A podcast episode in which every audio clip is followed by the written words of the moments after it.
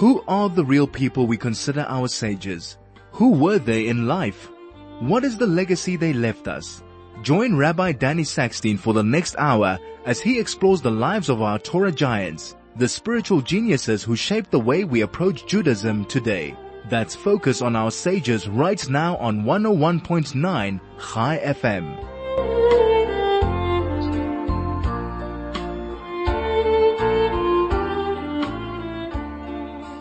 Afternoon and welcome.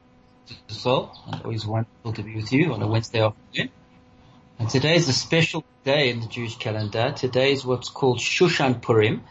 Um, so yesterday we celebrated Purim here in the diaspora. And uh, it's interesting to note that there are uh, two different days that Purim is, separate, is celebrated.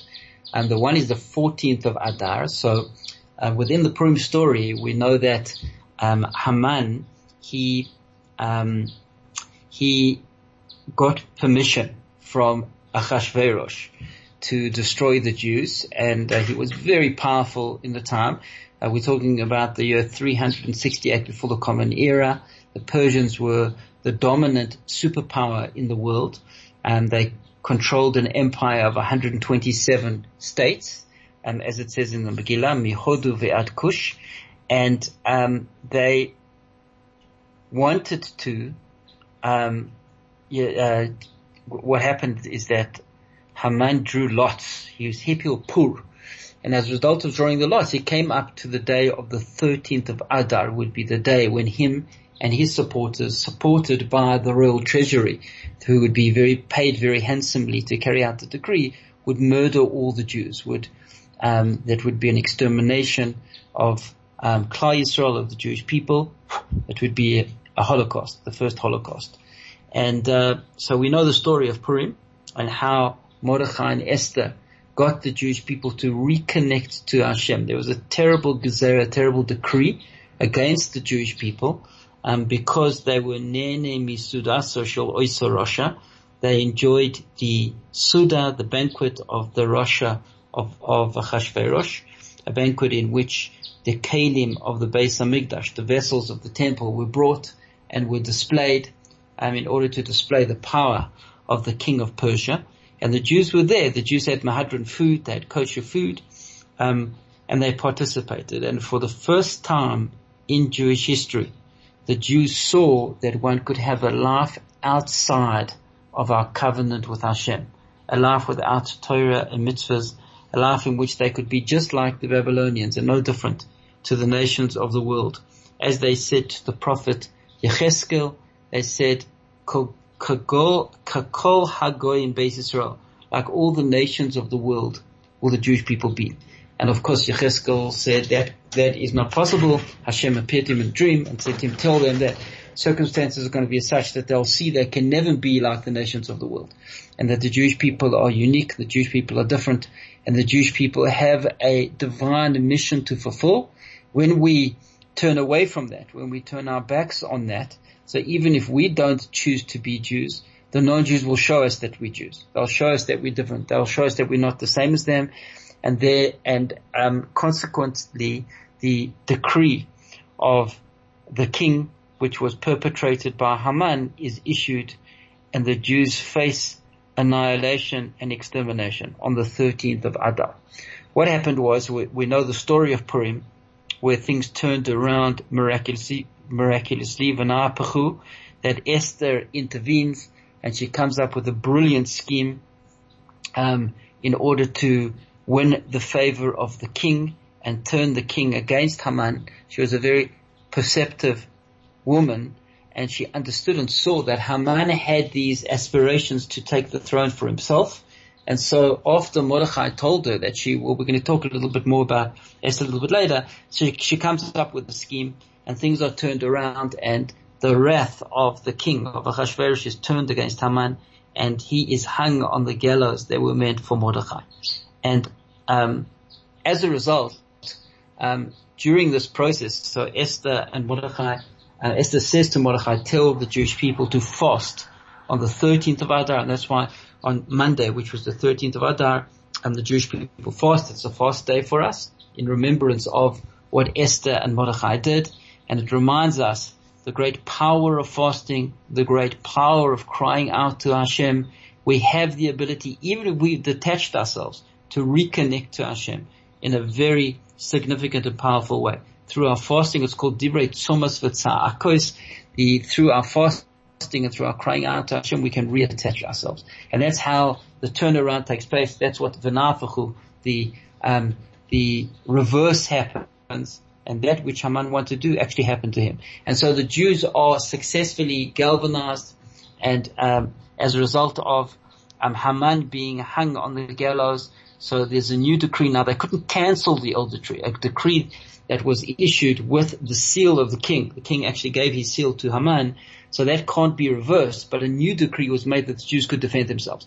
And there's a civil war and tens of thousands of people are killed and the Jews successfully defeat the forces of Haman, the forces of Amalek, and they're victorious. Now this takes place on the 14th of Adar. Um, however, the Megillah tells us that in Shushan, which was the capital, so the, the fighting, the battles went on for extra day. They continued until the 15th of Adar. And so the Megillah wanted the um, celebrations of to uh, because there was an extra day, um, they could only um, celebrate the the war was won and was over only on the 15th of Adar, and therefore the celebrations took place then in, in Shushan. So they wanted there to be a difference between Shushan and other places. In other words, to remember that you know it was one in the other place on the 14th and it was one in Shushan on the 15th. So um, Shushan was a walled city. So the Gezerah, the decree was that any walled city should only celebrate Purim not on the 14th but on the 15th like Shushan. But the rabbis didn't want to set the rule based on Shushan because at that time um, Eretz Israel was destroyed and the Jews were in exile and to base it on a city outside of Israel would be um, a embarrassment to Israel, would be belittling the importance and the relevance of Israel. And so um, the the Gemara Megillah says it's the first Mishnah in Megillah. It says that um, the the standard was set. The halacha is that any walled city, not from the time of the Purim story, which was 368 for the Common Era, but rather from the time when the Jewish people entered the land under Yehoshua. Any walled city from that time celebrates Purim on the 15th of Adar.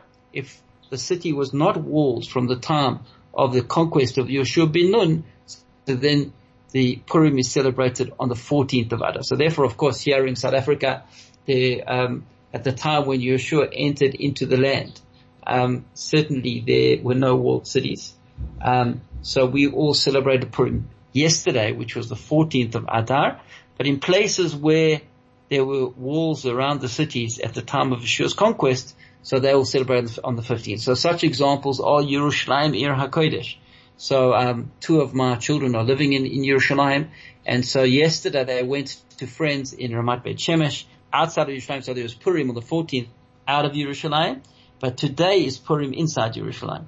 So those in Israel, they have two days of celebrations. If they choose to go out of uh, Yerushalayim or where, so then they'll celebrate then inside Yerushalayim. They're celebrating today, which is what's called the 15th of Adar Shushan Purim. Um, and other places which also um, would celebrate Shushan Purim or Damascus, which was walled at that time. Um, there's a question whether Yaffo was also walled at that time, and uh, some say Istanbul as well. And there's a question, there's a safek whether it was walled at that time as well. So there are a few other examples um, as well in in the ancient world, um, and actually some say Tiberia as well. Um, okay, good.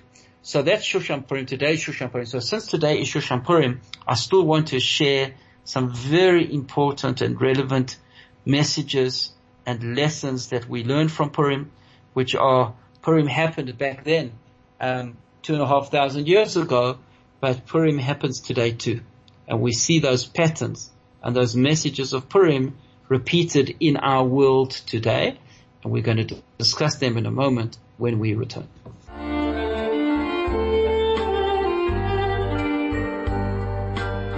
This is Focus on Our Sages with Rabbi Danny Sackstein on 101.9 High FM.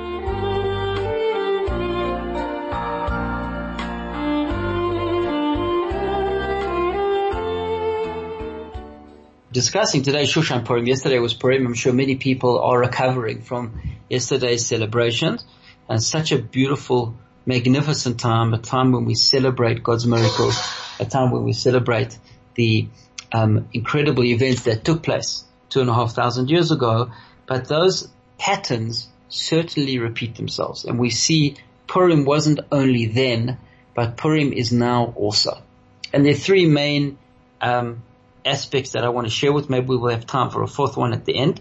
But let's uh, start with the first one, and that is we see that there is, there was an individual called Haman, and Haman was somebody who wanted to destroy the Jewish people. Haman was uh, he had a, an issue with Mordechai, uh, Mordechai being the leader of the Jews, Mordechai referring, uh, refusing to bow down to Haman.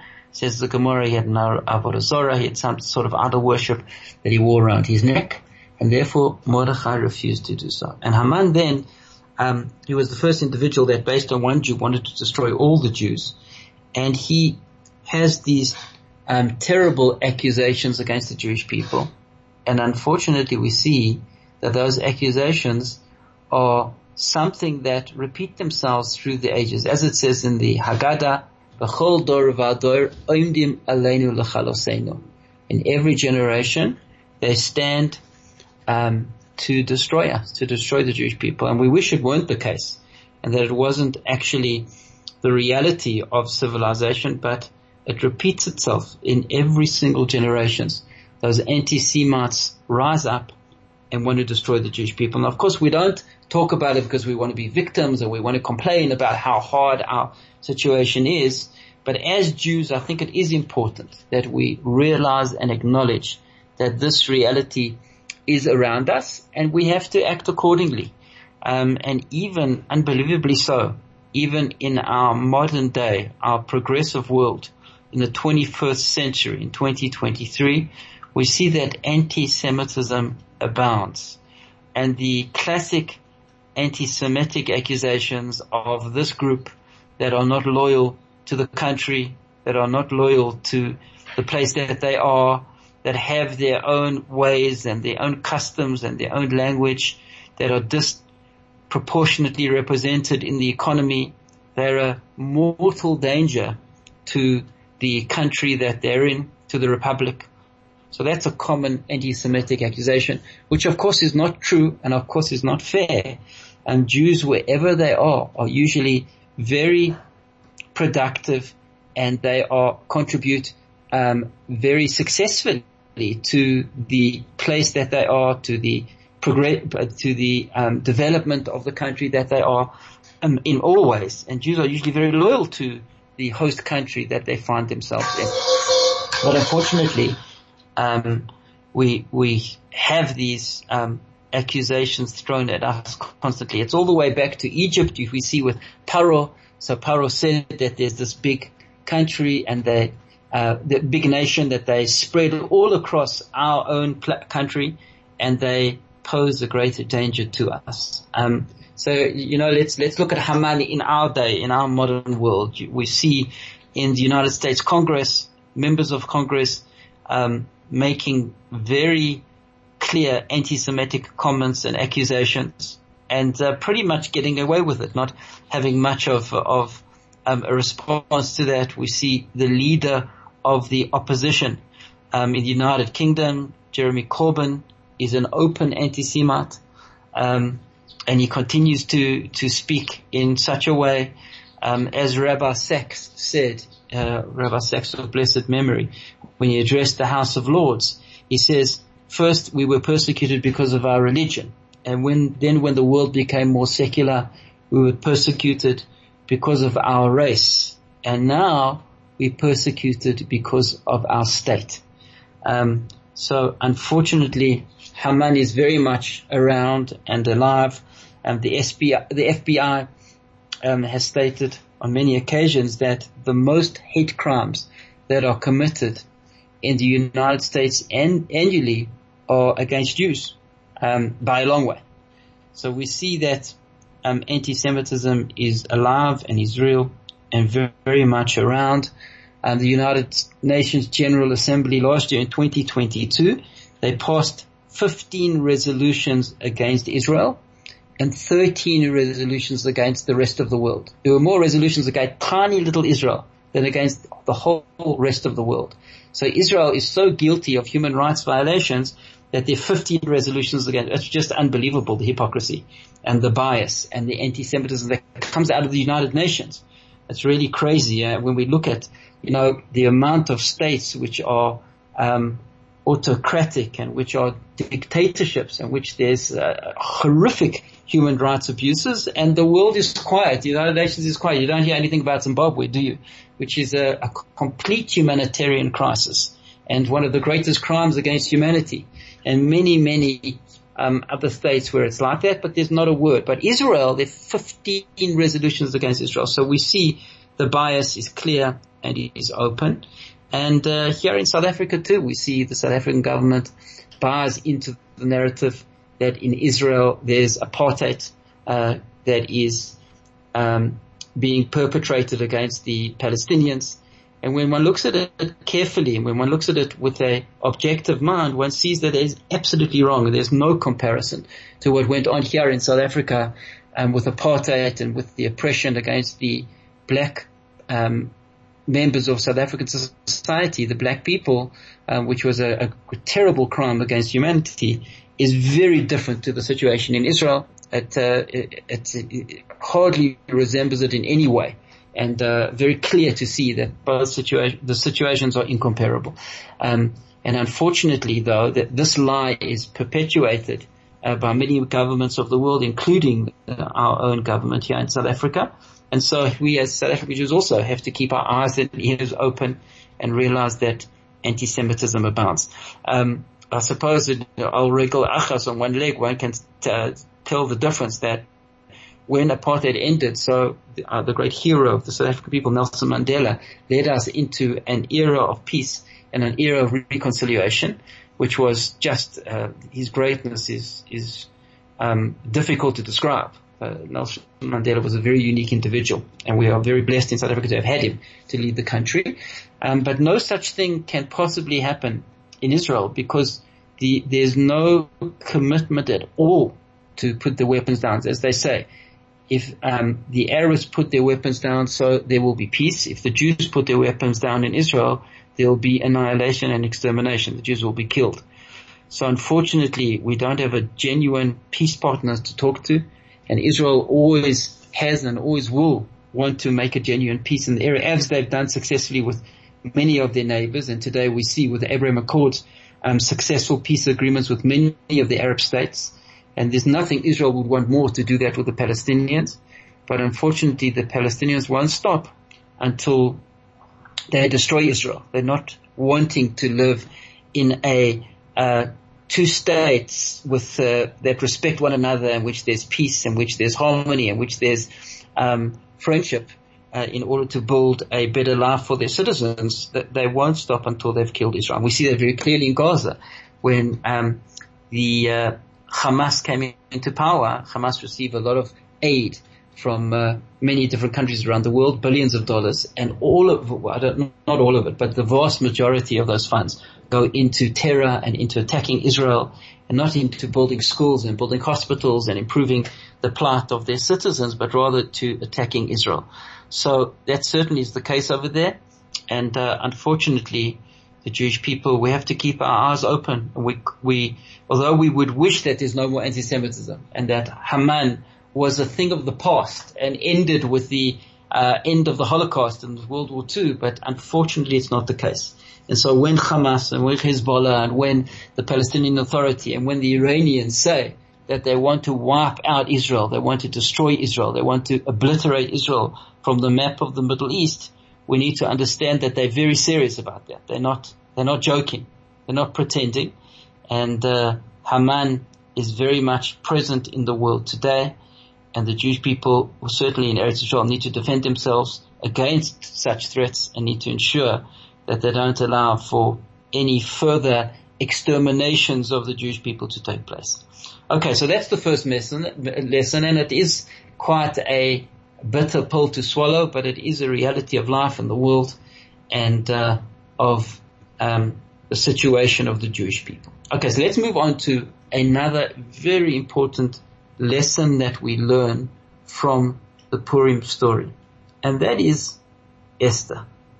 Esther is a uh, Yaakov girl who gets spotted by Achashverosh's agents, brought to the palace and forced to be a part of this pageant which was designed to find a new queen. And she is the one of all of the thousands of women that um, Achashverosh could choose from and are brought to him.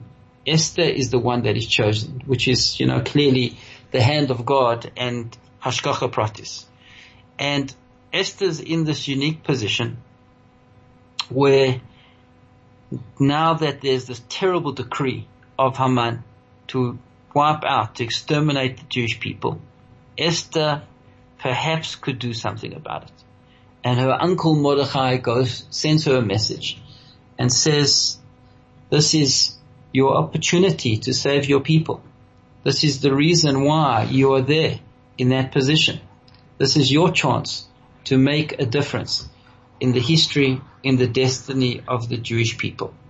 And he says to Esther, Mordechai sends the message to Esther with the very, very powerful, life-changing words. Ki im hacharesh tacharishi. That if you remain silent, at this time, it's Perek Dalet, Pasuk Yudalit of the Megillah, Revach v'hatzala yamod liYehudim mimakom acher. That salvation and um, redemption will arise for the Jewish people from another place. So Mordechai says to her, if you don't step up, so God will save the Jewish people. We have promises in the prophecies, Netzach Yisrael lo yashaker, that Hashem, the eternal one of the Jewish people, will live up to his promises that the Jewish people will never be wiped out. We might be damaged, we might be harmed, we might suffer terrible things as we have in our history, but we'll never be completely wiped out. So Mordechai says, Hashem will save the Jewish people. Hashem, Hashem will bring our salvation from some other means if you don't choose to do anything. If you choose to remain silent, you choose to not rock the boat or create any waves. Hashem will save us some other way. Va'at ubei savich, but you and your father's household tovedu. They will be lost forever. Umi yodeh im le'is kazois higas lemalchus. Who knows if it was for this moment that you became queen, for this opportunity that you could save the Jewish people. Maybe this is why you're in that position, why Hashem put you there. And so that is a, a very powerful lesson for all of us is that Esther thought about that. Esther, of course, was frightened. She was frightened for her life. She was married to this uh, megalomaniac. Maniac. He was a very unstable character um, and very volatile. One never knew quite what Achashverosh would do.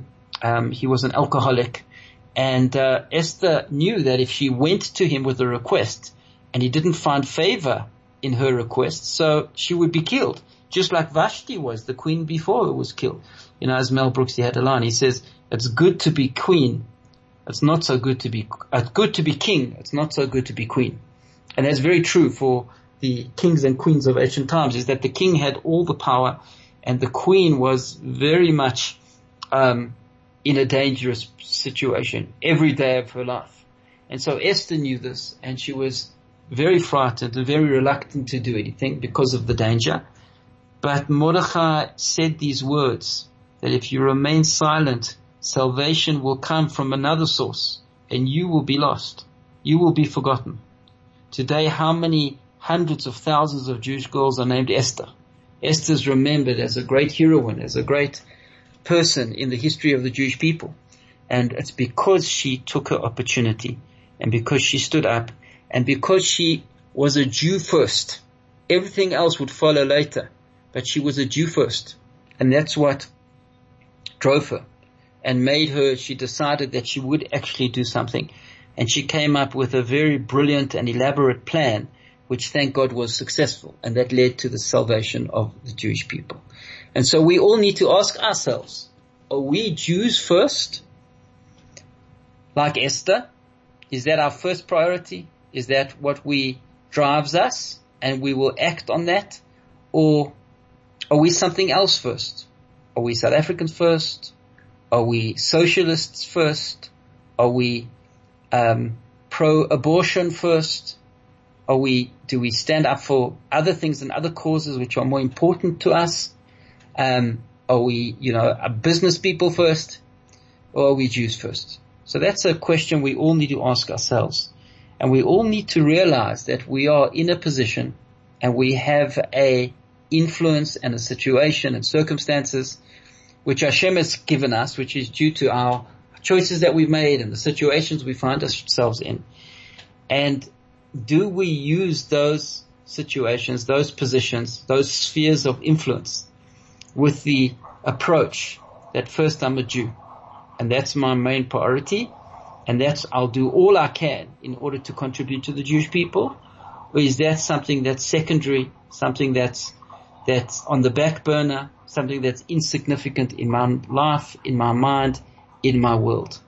And also are we teaching our children that being a Jew and playing a part within the Jewish people is something that comes first in our life or is it something that's not important to us, something that is secondary, something that doesn't have that much relevance or significance. And our kids know, our kids see, our kids understand very clearly from our actions what our, what our priorities are.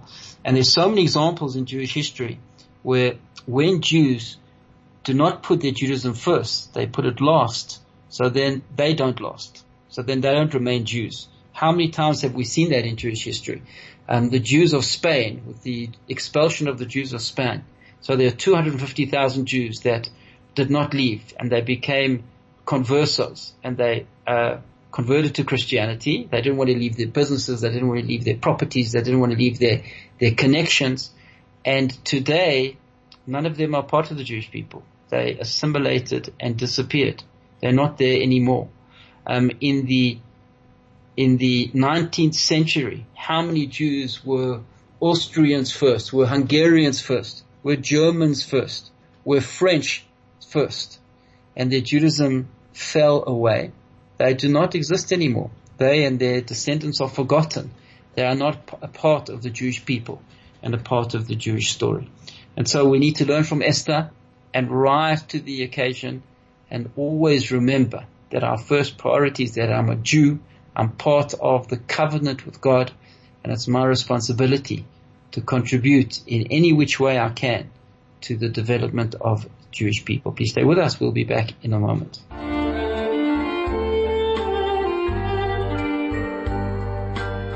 This is Focus on Our Sages with Rabbi Danny Sackstein on 101.9 High FM.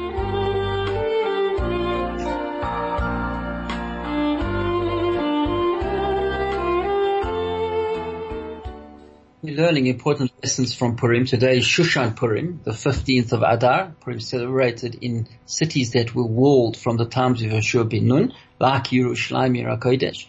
And so, um, yesterday were the grand celebrations of Purim. Today, uh, other places are celebrating Purim. And, uh, so we are reflecting on important lessons we learned from the Purim story. We discussed Haman, and the fact that Haman is not only something of the past, but he very, is very much around in our world today. Um, and we discussed the great, outstanding leader that Queen Esther was and how she put the Jewish people first. She put herself in danger in order to try and save her people, try and um, uplift the plight of her people. And uh, when Jews don't do that, as we've been saying, so then usually we find that they fall away and they don't become a part of the Jewish story and they and their descendants are forgotten to the Jewish world. Um, that's why we have a beautiful custom within the Ashkenazi custom is to name after somebody who's passed away. The Sephardi custom, custom is to name after somebody who's still alive. But we name after somebody because their name still lives. They're still relevant. They're still part of Klal Yisrael.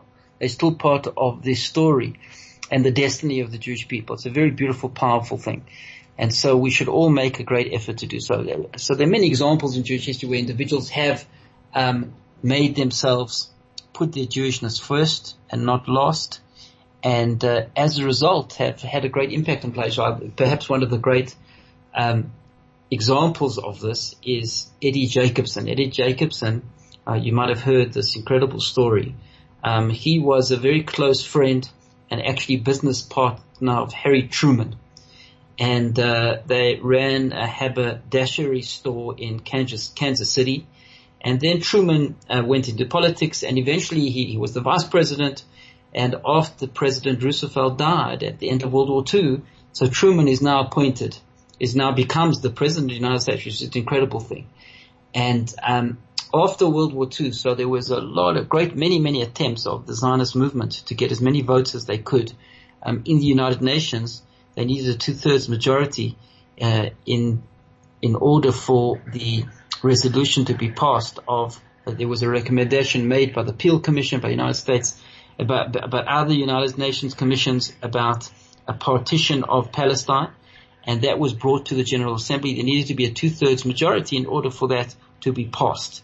Um, that took place in November of 1947 in Flushing Meadows, the the, the vote, and um, so the Zionist movement put in a tremendous effort to get those two-thirds votes. It's the only time in the history of the United Nations where the Soviet Union, the Eastern Bloc, voted the same as the United States, and that's in, which is incredible. It's Hashgacha, Hashem's hand, very clearly at play. And one of the significant events that ensured that would take place, that the United States would support um, the voting for the uh, for Palestine for Palestine to be partitioned, there would be a Jewish state and there would be a, an Arab state, was the um, was the meeting of Truman with Chaim Weizmann. Now, um, the the as I mentioned, Zionists were very active, and Truman they tried to get to Truman, and Truman got sick and tired of all of these attempts, and he was fed up with it, and he refused to meet anybody about this issue any further, uh, and the uh, time of the critical vote was coming, and they couldn't get to Truman, the Zionists, and the only way they thought they could get to him was through his Jewish friend Eddie Jacobson. And they said to Eddie, um, you know, you got to go meet with him. He won't meet with us, but he'll meet with you and convince him to meet with Chaim Weizmann. And so Eddie makes an appointment with President Truman and um, he said to him, Mr. President, I only have one request of you. He was his best friend. He was his business partner. They were very close. Could have asked him to be ambassador to South Africa. He could have asked him for anything um, that would work in his favor. The request he makes of his dear friend, the president, he says, please will you meet with Chaim Weizmann? Please do it for me. And Truman was, uh, it's written in the biography of Truman that he was very angry and he said, Eddie, this is a underhand move and they got to you and it's through you that they're getting to me, but I'll do it for you, my friend. And I'll meet with Weizmann. I'll, I'll do it out of our friendship. And so he was a loyal man, Truman, and he, and he agreed because his good friend asked him. He met with Weizmann. It was supposed to be a 10 minute meeting. It ended up being a two hour meeting. He was very moved and very impressed with Weizmann and with the story of the Jewish people and the way it was put to him. And he said to Weizmann, um, I will certainly support the, um, the, the, uh, the, the, uh, partition plan and the vote of the United States will be with you and uh, one of the first countries to recognize Israel as a state when it was declared was the United States. So that's one story where a Jew stood up. Uh, Eddie Jacobson was not an observant Jew. He was not a practicing Jew, but he realized that this was his moment to do something for the Jewish people. And he stood up to the occasion and he did so. And we will always remember him for this incredible act um, that he did on behalf of the Jewish people. So he was an Esther in our time, and we all in our own may not be so dramatic and so earth-shattering of, you know, convincing the United States to support Israel, which is a massive thing, but all of us in our lives have our role to play and need to put our values of being Jews first and everything else then follows. And that is the sterling example of Queen Esther. Please stay with us. We'll be back in a moment.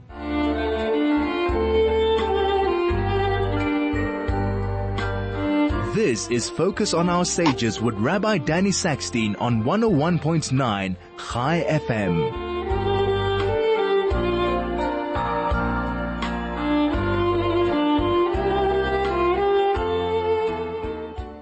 We'll close this afternoon with one of the most powerful messages that we learned from Purim on today's Shushan Purim.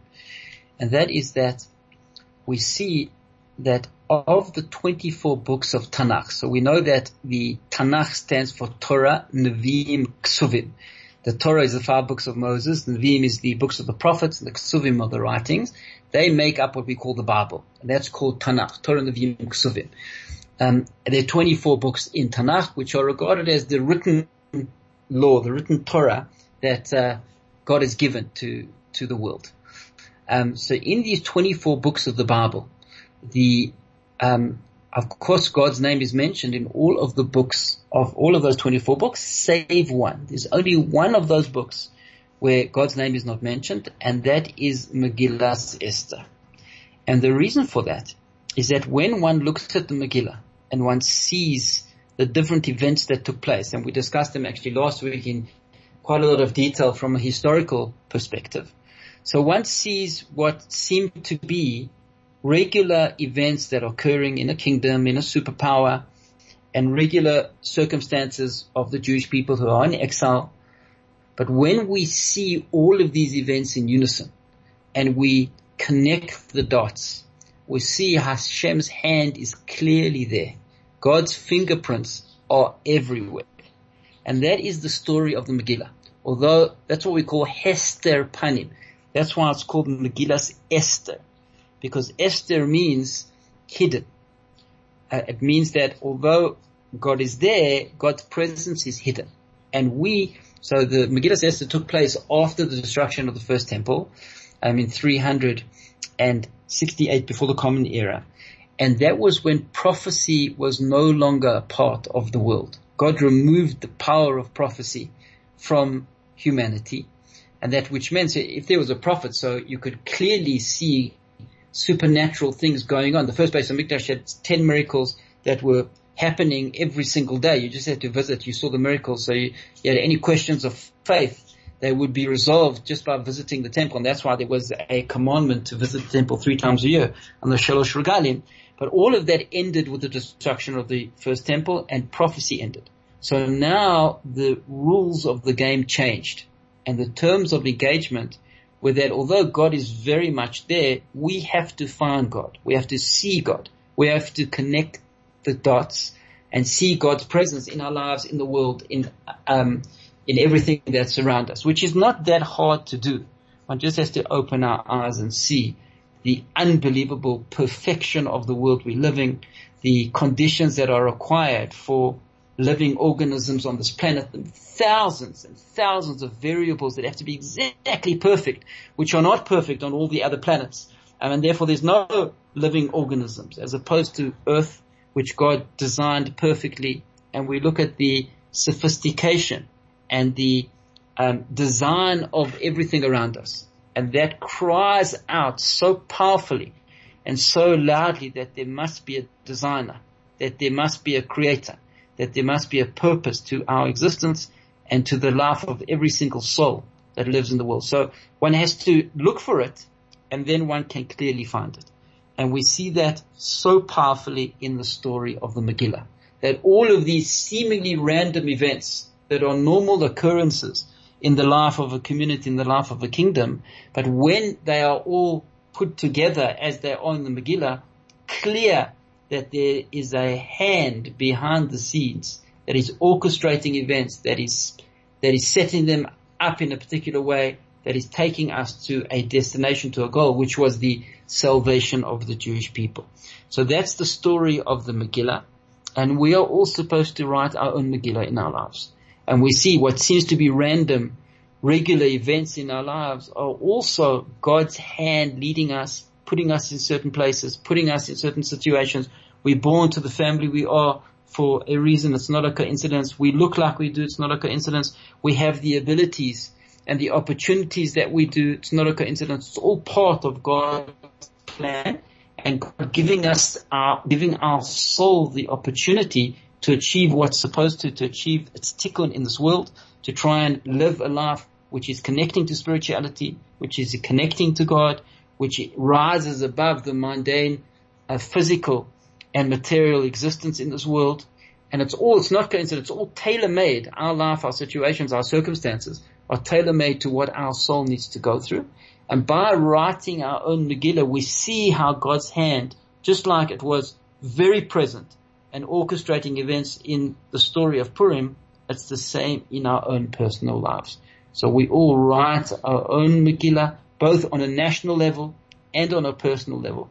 And we see Hashem's presence, we feel Hashem's closeness, we understand Hashem's involvement in everything, and we, and therefore that inspires us and drives us to live a life in which we connect with God, in which we follow God's commandments, in which we follow the framework of the Torah to rise above the physical, mundane, material world and live a life of holiness and of self-control and of spirituality.